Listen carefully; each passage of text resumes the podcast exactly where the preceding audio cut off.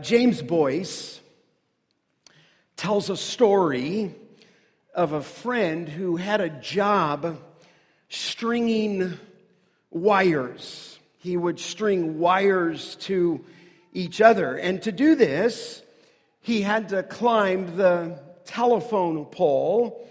And he said, in order to climb the pole, he said, you have to lean back. Lean back on the broad leather belt that surrounds you in the pole. He said, it will hold you. You need to lean back or else your spikes will not press into the wood and hold you, and then you will slip. And my friend listened and then tried it, but he was afraid to lean back, so his spikes would not enter the wood, and he got nowhere at all. At least he got the ideal. He leaned back, and the spikes in his shoes took hold, and he began to climb. Unfortunately, when he was about three feet off the ground, he got worried about falling and thought that he can improve things somewhat if he just pulled himself closer to the pole. But when he did this, the spikes came out and he slipped back down the pole just a short way, and he got covered with splinters in the process. You know, when you think about that idea of leaning back and putting your spikes into the pole, pole, it really is the same spiritually. God has ordered your life and my life in such a way that we cannot climb spiritually without leaning on Him. And sometimes God's going to allow us to slip. He's going to even allow us at times to miserably fall. He allows this for this purpose, that we can come to trust Him and not ourselves. Today, I want to look in the Word of God with you at the presumptuous pride of the Apostle Peter. What a great spokesman Peter was for the Lord. I think you would have to agree with me, if you've spent any time in the New Testament, that no one made greater pronouncements than Peter, and yet no one inserted his foot in his mouth more than Peter. Would you agree? In fact, you remember the, some of the accounts, just like in Mark chapter eight twenty-seven, when he looked to his disciples and he said, "Who do people say that I am?" And they told him, from the disciples, he said, "Some say you're John the Baptist. Others say you're Elijah. Others say you're one of the prophets." And he asked them, "But who do you say that I am?" And it was Peter who answered him in Mark chapter eight that you are the Christ. I mean, Peter just ripped through with clarity, and he declared who the person of Jesus Christ is and was. He's the Messiah. You remember in the gospel that we're studying in John chapter six, after the Lord Jesus Christ got through a very, very difficult discourse where he made some very difficult statements to a large crowd. And the Bible says in John six that they were not walking with him anymore. In other words, they were following him for the wrong reasons. And as soon as he said something that cut to the quick of their heart, they were not walking with him anymore. And Jesus turned to the twelve and he said, "Do you also want to go away? Do you?" And it was Peter who replied and said, "Lord, to whom shall we go? You have the words of eternal," what? "Life." No one made greater statements than the Apostle Peter, but at the same time, he was the only disciple who thought it was his duty to rebuke the Lord Jesus Christ. Do you remember after the Lord told the disciples of his coming death and crucifixion that he would be delivered up to the leaders and the chief priests and the Pharisees and they would kill him? It says in Matthew chapter sixteen that Peter took him aside and began to rebuke him. That always gets me. It's like he was in a crowd and Peter said, "Hey, Jesus, come here for a second." He, he took him aside and he began to rebuke him, but turning around and seeing his disciples, he, Jesus, rebuked Peter and said, "Get behind me," what? "Satan, for you are not setting your mind on God's interest, but man's." There was another time in Peter's life, you remember, when he saw the Lord out on the water, walking on the water. And Peter made this verbal statement, "Lord, if it is you, then bid me to come out with you on the water." And Jesus just gave him the command to come. And you remember, Peter stepped out of the boat and he began to walk on that Sea of Galilee that I've been upon. And he was walking, and you remember the account. He began to look around and he took his eyes off the Lord Jesus Christ, and he miserably began to sink, and the Lord had to pull him up out of the water. He lacked faith in the Lord Jesus Christ. I, I don't want to be so hard on Peter. There was eleven other guys that were still inside the boat, however. But Peter, this is Peter. No one in all of the Scripture is so praised and so blessed, and yet no one is so slammed and rebuked all at the same time. There's a medical condition for this. It's called foot and mouth disease. Have you heard of it? Maybe some of us have struggled with that.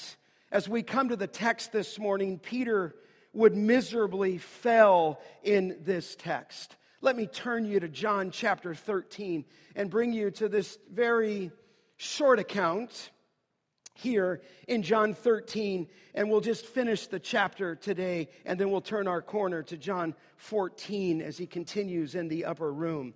But in, P- in John thirteen, I'd like to read just the text, thirty-six through thirty-eight, a familiar text, and walk you through this. Simon Peter said to him, "Lord, where are you going?"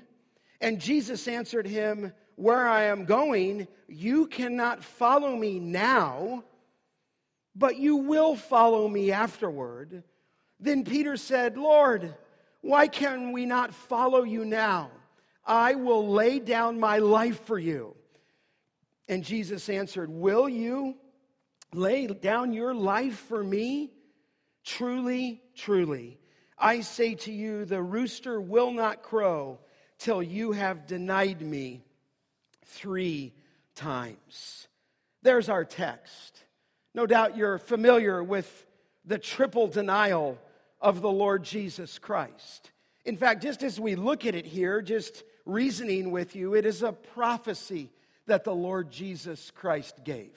He doesn't go into the account here, though I'll take you into it just so that we can fill the picture out. He will deny the Lord at this prophecy later in John chapter eighteen. Let me just set the context for you just for a moment, just to remind you where the Lord Jesus said this to him.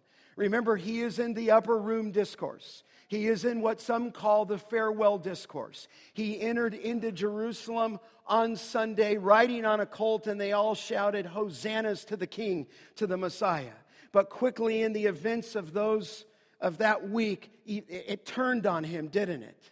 To the point where he would be crucified on Friday. I just remind you again, it's still Thursday night. So he is approximately maybe twelve hours before his death, maybe fifteen. It is late into the evening on Thursday night. You remember that he's in that upper room. He will go out shortly, and he will go into the Garden of Gethsemane, and there he will be praying with his disciples where they will come and arrest him. But I just set the context. It's Thursday night. You remember that Judas has just taken the morsel. In fact, look at thirteen thirty. After receiving the morsel of bread, it says, he immediately went out, and John adds, it was night. It was night not only literally, it was night spiritually in the darkness of Judas's heart. There they were at a friendship, at a table of friendship, taking the last Passover, and Judas leans over and gives the morsel to, Jesus gives it to Judas, and Judas takes it, but then quickly goes out. You remember, none of the disciples knew exactly why he went out. But as he goes out in the darkness, the command then was given. Do you remember last week in thirteen thirty-four and thirty-five, he gave that brilliant command for the disciples to love one another. Now, I believe when he gave that command to the disciples, as you put all the accounts together, they are still in that upper room. In fact, I believe after he gave the command to the one another, I believe they're still reclining at that table that I told you about. Not a table that we have, but a low sitting table. They're reclining, not in a chair, but on their left elbow. And they're reclining, and they were taking the food with the right. And I believe as John the Apostle was on our Lord's right, I believe Judas was immediately on his left. So they're still in that upper room. They're still at that Passover dinner, except now instead of there being twelve, there is now eleven. There is an empty place at that low table because Judas has gone out into the night. He had already betrayed the Lord by setting it up. We'll sell him for thirty pieces. But he goes out at this point to get the exact time, and he would know that the Lord Jesus would be in the Garden of Gethsemane. And so he goes, sets up that evil deed. And so his Lord declares that his death is near. You say, in what way? Look at thirty-two. He said, or in thirty-one, when he had gone out in thirty-one, Jesus said, now is the Son of Man glorified. So he's just speaking very personally, very privately with the disciples. And now the Peter will speak again. And sometimes when he speaks, we tend to say, oh, no. So here's what I want to look at this morning with you. I want to look at Peter's presumptuous pride. And I want to look at it in three scenes with you. Three scenes. There's going to be first Peter's investigation. Hey, where are you going? Then secondly, there's going to be Peter's prediction that I'm going to lay my life down for you. And then there's going to be Peter's defection where the rooster will crow. And it says, as it says there, um, will not crow until you have denied me three times. There's an investigation, there is a prediction, and there is a defection. But in all of that, it's not just about Peter. There is a profound lesson for you this morning. There is a profound lesson for high school students today. There's a profound lesson for college students. There's a profound lesson for elder teams and deacon teams and deaconesses. And there's a pro- profound lesson for you young men in business and you older men in business and you younger mothers and you singles. There is a profound lesson for us to be learned by this great event. This would be the time where Peter would deny our Lord. But let me take you into these scenes and we'll look at it together. First, there's Peter's investigation. Peter's investigation. Now, you'll note that it says there in thirty-six, look at it with me. Peter said to him, Lord, where are you going? And Jesus answered him, where I am going, you cannot follow me now. Now, I, I just want you to note something there. This is somewhat of selective hearing. Peter's going to make an investigation. Where are you going? The reason that he says that is, would you just drop your eyes back to the text in verse thirty-three? He had just told him in that upper room, little children, yet a little while I am with you, you will seek me. And just as I said to the Jews, so now I also say to you that where I am going, you cannot come. And then verse thirty-four, a new commandment I give to you. So this is what I call selective hearing there.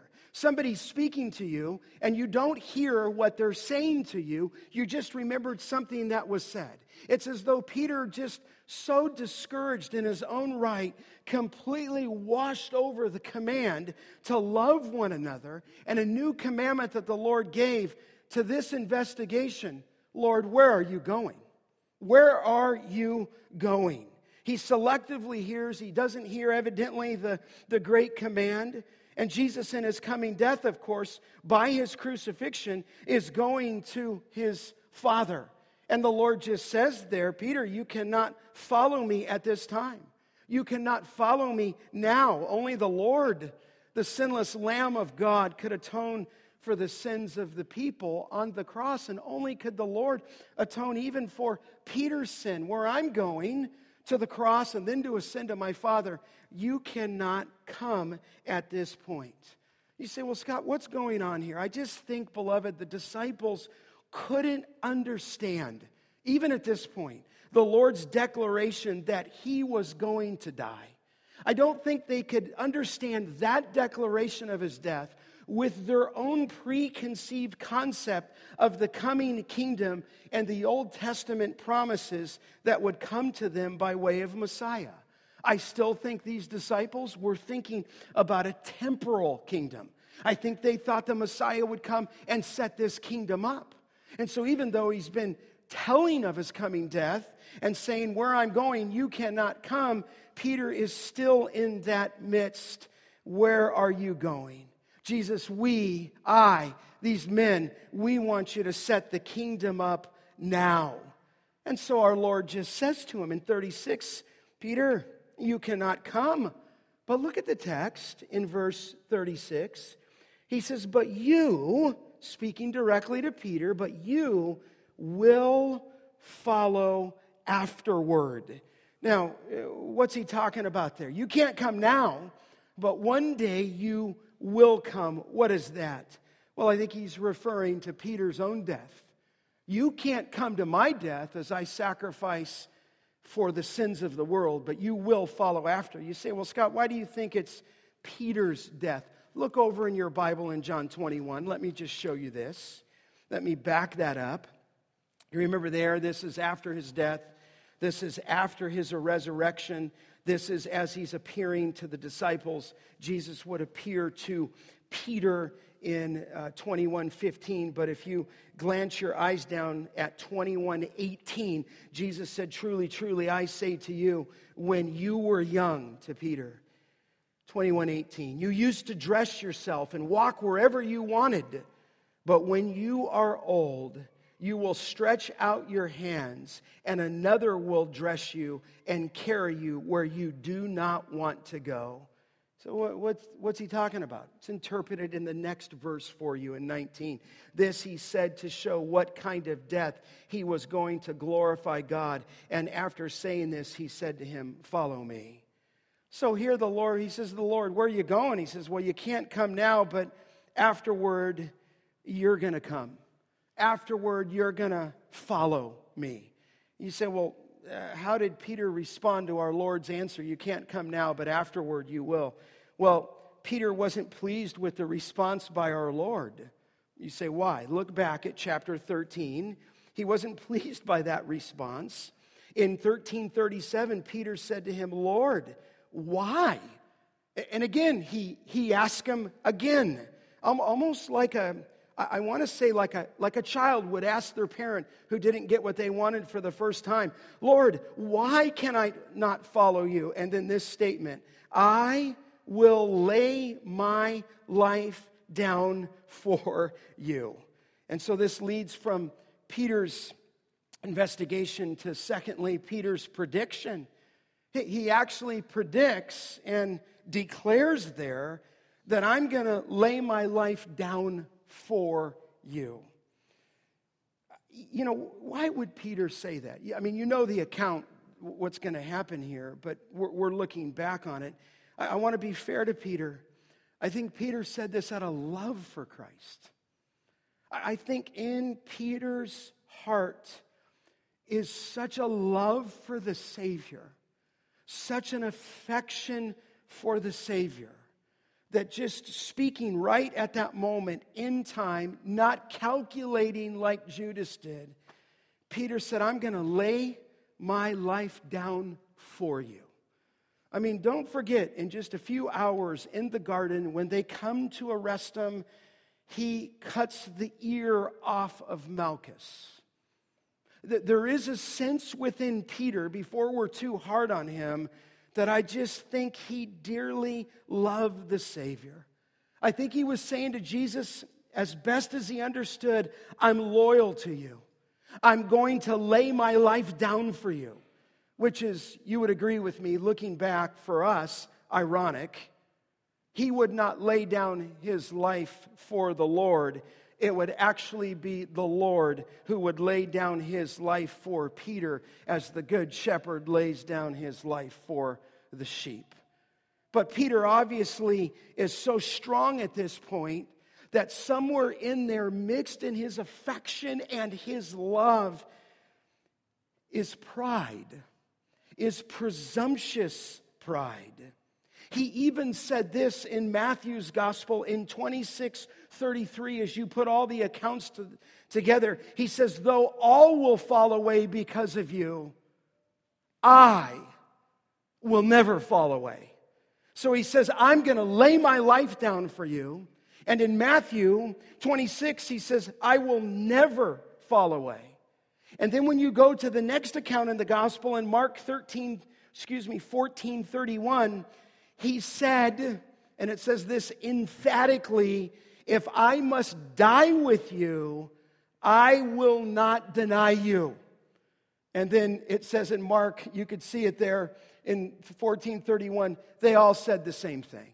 In other words, whatever Peter said, the disciples are going to say. And what's interesting about that little phrase there, when he said emphatically, it just means that he kept saying it.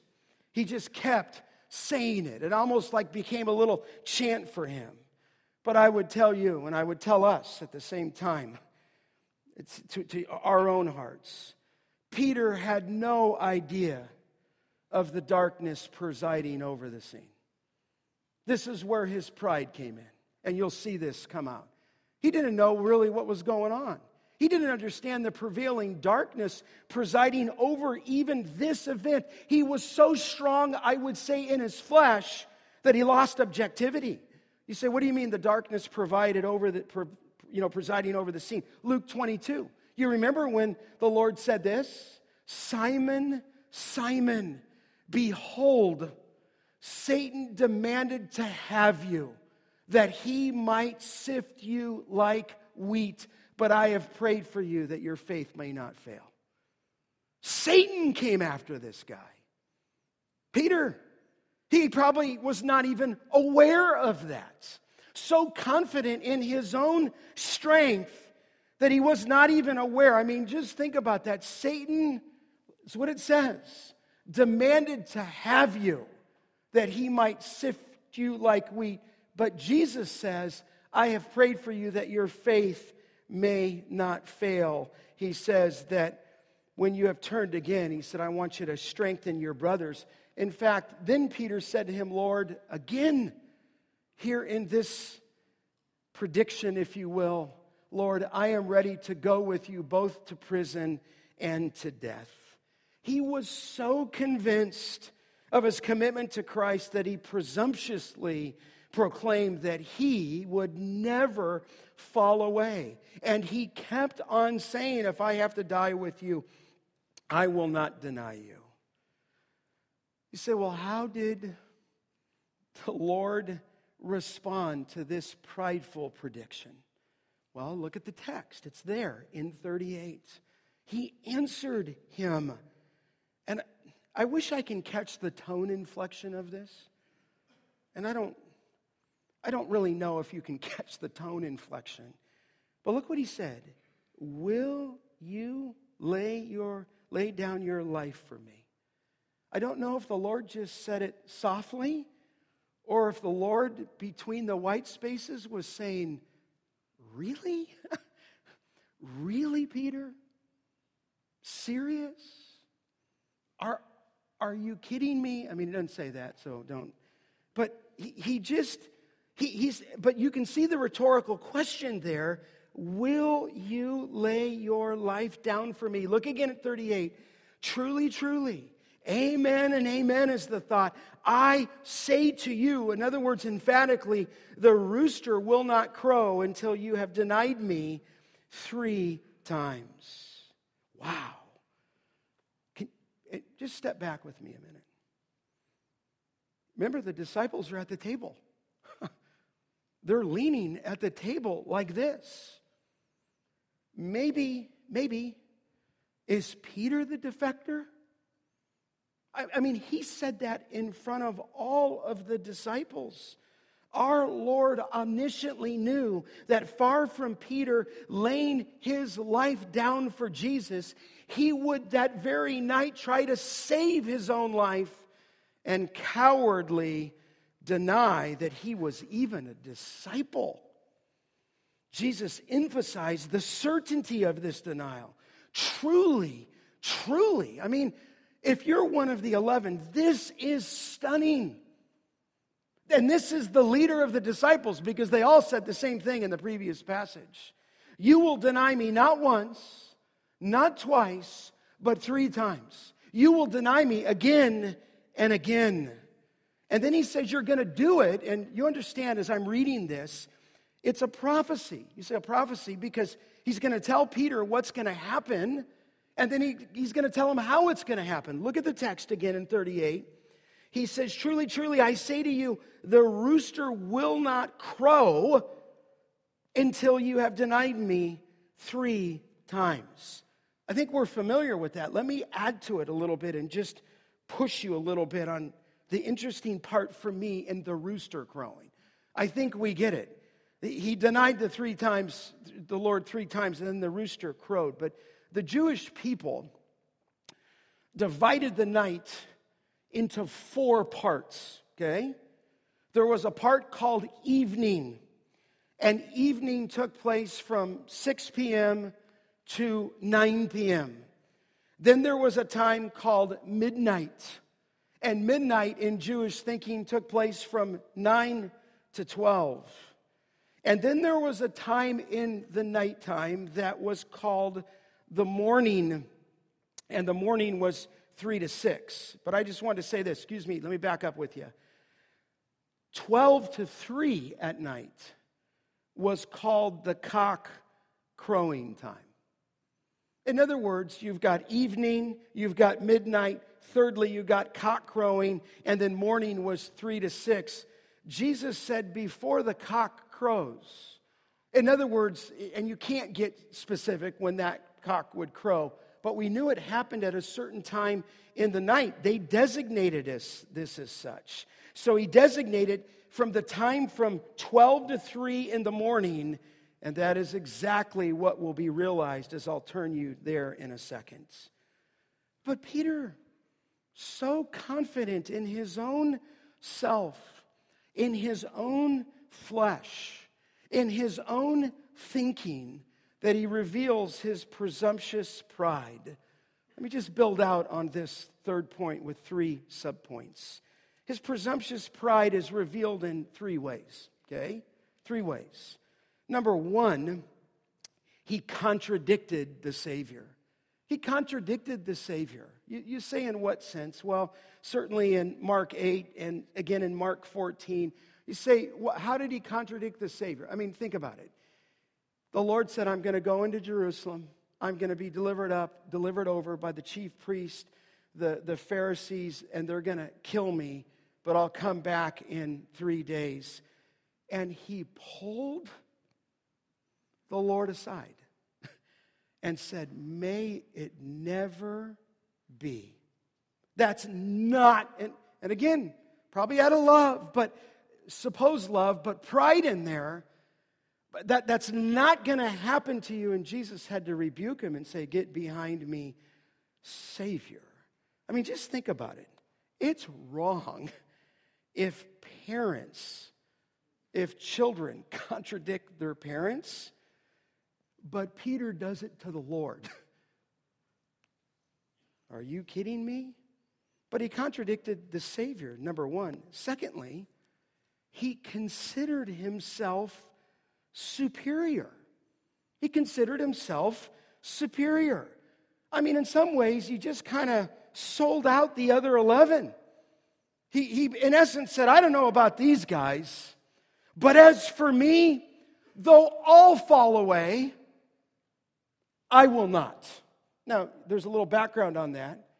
That just a little bit later, Jesus is going to say, all of you, strike the shepherd and the sh- and the and they will flee, right? The sheep are going to flee. And it was an Old Testament prophecy. And so he just told the disciples that all of them are going to flee. And Peter says, though all fall away, I will not. In other words, he considered himself superior. I'm the exception, he says. Jesus, listen, when these others bail out, I will be brave. And regardless of these other dudes, you can count on me, Jesus. Though all fall away, I'm not. He, he actually thought, beloved, that he was superior. And then thirdly, this. Not only did he contradict the Savior, but consider himself superior. But thirdly, you understand this, he was confident in his own strength. And there's no other way to, to look at it that. I will not fall away. He said in Mark's gospel, I will not deny you. And I will lay my lay down my life for you.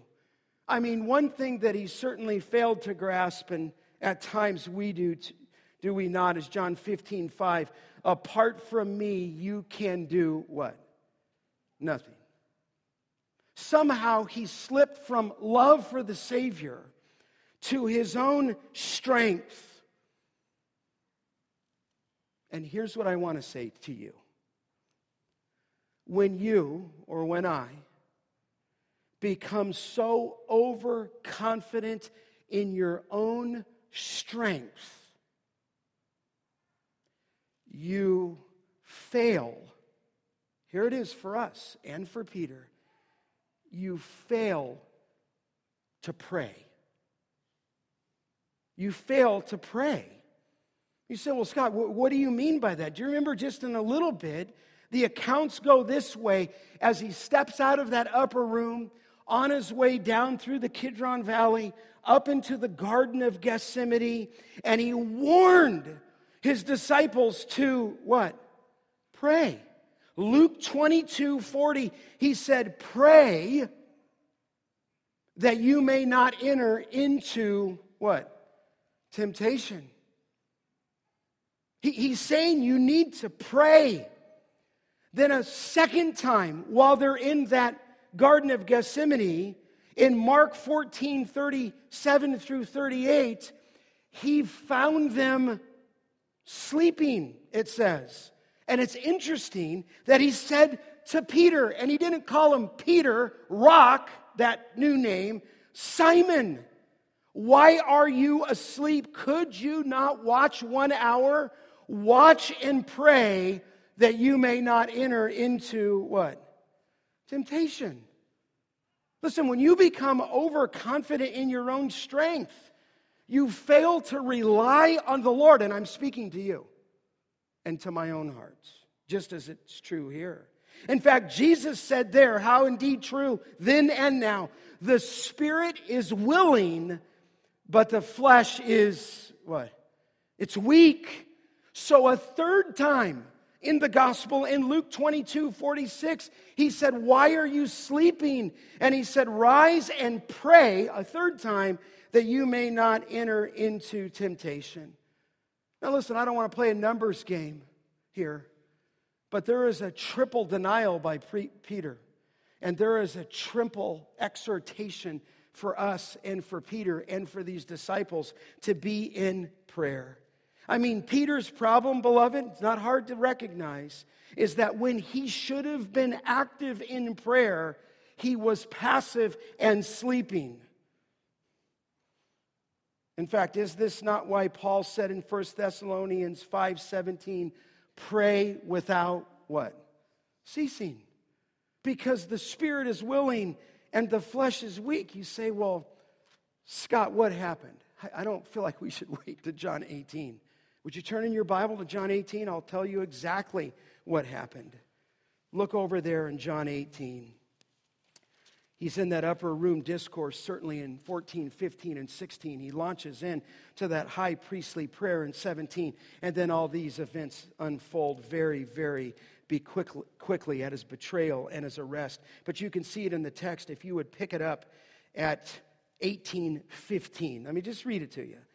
Simon Peter followed Jesus, and so did another disciple, probably John.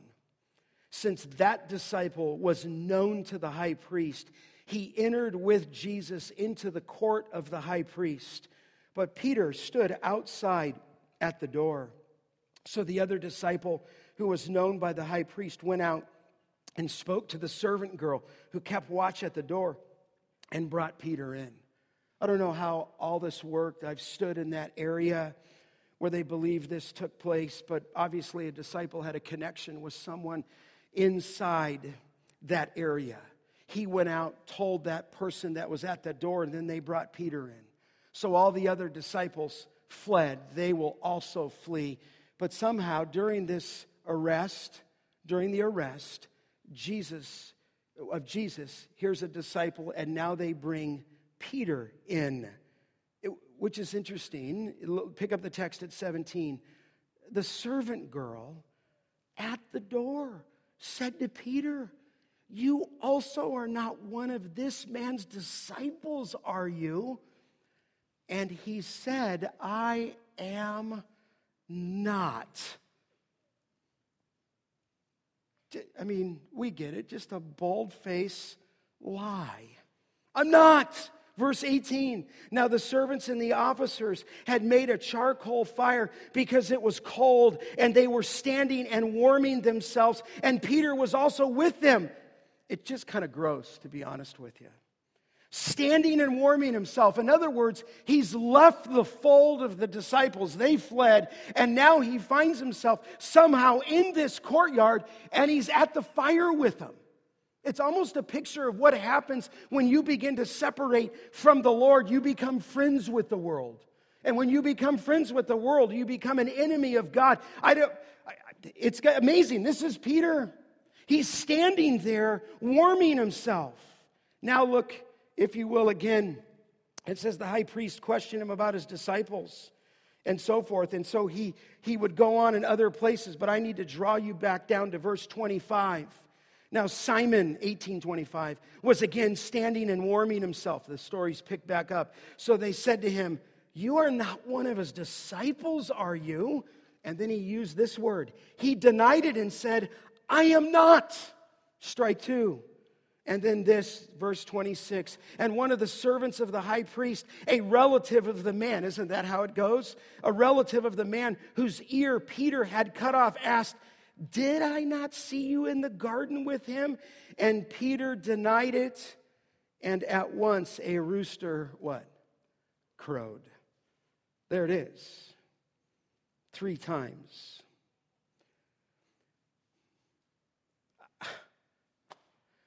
Maybe for me, I mean, we're just reading it, but it's this next text. Just it just I, I it strikes me. But Peter said, probably the third denial, "Man," maybe in the modern vernacular, "dude, huh, I don't know what you're talking about." And immediately, while he's still speaking, the what? The rooster crowed. And then this is the frightening part, the next phrase. They must have been close enough.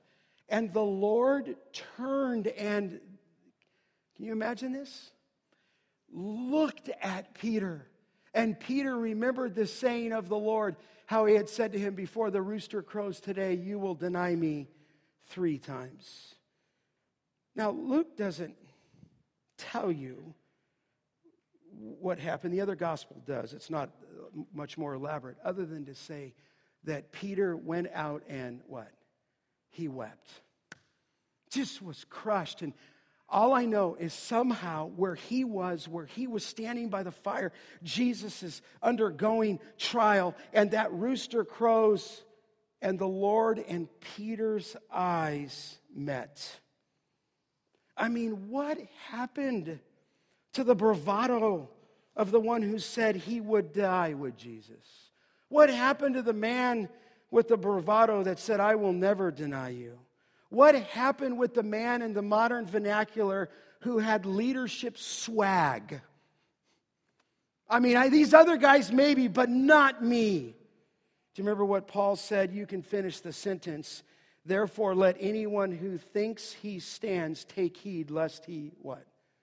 "Fall." Pride, the presumptuous pride of the Apostle Peter. Here's what Jonathan Edwards said, and I'm moving in to this for our own heart as well. He said, "Pride," Edwards said, "is having too high an opinion of himself."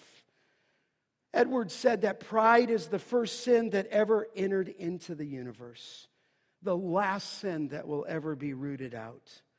He said that pride is the worst sin. It is the most secret of all sins. There is no other matter in which the heart is more deceitful and unsearchable. He said, "Alas, how much pride the best has in their hearts." Pride is God's most stubborn enemy.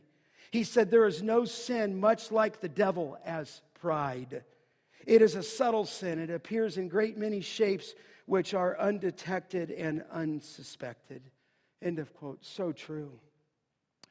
I mean, maybe you're here this morning and you've been blessed in your business. Or maybe you've been given a place of responsibility in this church, and the devil begins to whisper in your ear, you are somebody. Look at you. People have recognized your abilities. And I would say to you, Grace Church, if we are not careful, when people start praising you, pride will rise up in your hearts. And it's at these times that we can begin to rationalize. And maybe some of you can say, I can handle this relationship. We're only dating. Or you say, I can handle these medications. I'm okay. Or you might be as prideful to say, I only look at pornography once a month, but that guy over there looks at it every week. Or you might even say, my wife did this with the money, so I went out and spent this. I mean, it could work a thousand different ways. It's subtle, but beloved, it's lethal. It is a hidden desire for praise. It is a hidden desire for admiration of men. It is an insistence on being right. I mean, just never yield to anybody. Just you, you, you, you always have to be right. And if you always have to be right, be careful. Because if you never have to apologize for anything, then you're never looking in in your own hearts. It's a desire to be noticed, appreciated. It's a fear of rejection. It may just be a preconceived occupation with myself, my feelings, my needs, my circumstances, my burdens, my desires, my successes, my failures. These are all, one said, the fruits of that deadly root of pride. In fact, the higher you find yourself climbing the ladder, whatever that ladder may be, of power and influence, maybe even wealth, the more people that look up to you, the more vulnerable you are to pride, the more vulnerable you are to self-deceit, the more prone you are to be blind to your own spiritual needs and even deficiencies. Scary, isn't it? For most of us, the subtle encroachment of pride is more dangerous and maybe even more likely to render us useless to God and to others than any other kind of failure. Listen, I just stand up to here to you as a pastor, and I just look at guys dropping right and left in the ministry, and I'd say at the base of it is pride. Pride. It could happen to anybody. Puritan Will, William Secker, quoting Proverbs eight thirteen, said this, I hate pride and arrogance.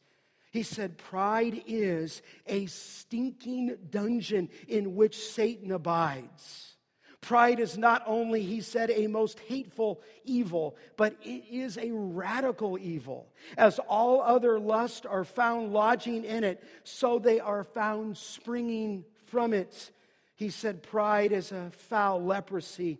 Pride is a cancer within, and it is a spreading plague without. You know, gloriously, though, the story's not finished. It'd probably be wrong if I just finished and said, let's pray, look in. Because you know why? God wasn't finished with Peter. This is the miracle of this passage. He's not finished with Peter. You say he's not. No, you remember in John twenty-one when Jesus made breakfast for him at the shore. Remember that? And three different times. Is there a number association there? Three times he said, you're going to deny me. Three times he warned them, I want you to pray. The Spirit is willing. And then when he restored Peter three different times, he said, do you love me? Do you love me? Do you love me? And Peter said, Lord, you know all things. You know that I love you. And then Jesus said, feed my sheep. Isn't that glorious? He wasn't done with Peter. And I just want to encourage you, he's not done with you. God will take a man who I believed in the depth of his heart loved him, but he got himself in the way with his own pride and his own thinking and his own confidence, and he miserably failed. Listen, you guys know this. This guy is the preacher on the day of Pentecost when three thousand souls were saved. Isn't that marvelous? He took this man, broke this man down, showed him and revealed his pride, and then began to build him back, himself back up. But he preached at Pentecost, three thousand were saved. In Acts chapter three and all through the book of Acts, he healed the lame man. Then in Acts chapter ten, he took the gospel to the Gentiles in chapter ten. And you know, on it goes. And what's most touching to me, this is the same guy who wrote two books. One called First Peter and the second called Second Peter. This floored me. Would you just look over to First Peter? This is the guy who denied the Lord. And you ever see what he says? I mean, you know what he says. Our ladies are studying this book. But this is the guy. This is the man who would be humbled. You, you say, humbled, how so? I, I think you know this. It's, it's not in a chapter and verse, but at least it's recorded in church history. As you turn to First Peter, it's not recorded there, but church history records. Do you remember all of the apostles died with the exception of the apostle John? And church history records that Peter loved his Savior so much at the end of his life, certainly not here in the Gospels, but as he went forward and preached and became a massive, mighty leader. But he loved the Lord so much that he was crucified upside down because he didn't consider himself worthy to die in the same fashion that his Savior did. This is a tremendous hope for us. But, I mean, I, I'm just open the other day and I looked at this. This is the guy that said this. Blessed be, one three, the God and Father of our Lord Jesus Christ. According to his great mercy, he has caused us to be born again to a living hope through the resurrection of Jesus Christ from the dead, to an inheritance that is imperishable, undefiled, unfading, kept in heaven for you. And maybe this meant something to him personally in verse five, who are kept by God's power, who are being guarded through faith in a salvation ready to be revealed in the last time. Oh, he loved the Savior. This is the guy. Glance your eyes down at First Peter one thirteen. Therefore, he must have meant this from experience, preparing your minds for action and being sober-minded. Set your hope fully on the grace that will be brought to you at the revelation of Jesus Christ. And as obedient children, do not be conformed to the passions of your former ignorance, but as he who called you is holy, you also be holy in all your conduct, since it is written, you shall be holy, for I am holy. Wow. In fact, if you even just go over to First Peter chapter five, do you remember he said there, He said, I exhort the elders among you as a fellow elder, as a witness of the sufferings of Christ, as, a well, as, as well as a partaker of the glory that is going to be revealed. He said, shepherd the flock of God. Maybe he was remembering that breakfast when the Lord said, feed my sheep. He said, shepherd the flock of God, exercising o- oversight, not under compulsion, but willingly, as God would have it, not for shameful gain, but eagerly, not domineering over those in your charge, but being an example to the flock. And when the chief shepherd appears, you will receive the unfading crown of, crown of glory. And then this one, likewise, you who are younger, he said, be subject to your elders. Clothe yourself, all of you, with humility toward one another. For God opposes the proud, but he gives grace to what? The humble. So on the one hand, this passage is frightening. On the other passage, on the other hand, this passage is encouraging. Listen, I, I just want to encourage you. You, me, you need to lean into Jesus. You need to lean back on that belt in the opening illustration. Put your spikes in that wood. Lean back in your trust of the Lord. And I would say, pray, pray, pray, and have a healthy sense of self-awareness that you may be dealing with something even right now that is not with flesh and blood. Our battle is not against flesh and blood, but against principalities and powers in dark places. But let me just encourage you, okay? You know it well. First Corinthians ten thirteen, no temptation has overtaken you, but such as is common to man. God is faithful. He will not allow you to be tempted beyond your ability, but with every temptation, he'll provide you a way of what? Escape, that you may be able to endure it. You know, it could be that we're in worse shape than Peter because we have the Holy Spirit, John sixteen, who will be given after his death, resurrection, and ascension into glory. Listen, be careful of presumptuous pride, amen? Make sure that you find yourself leaning in to the Lord Jesus Christ. Would you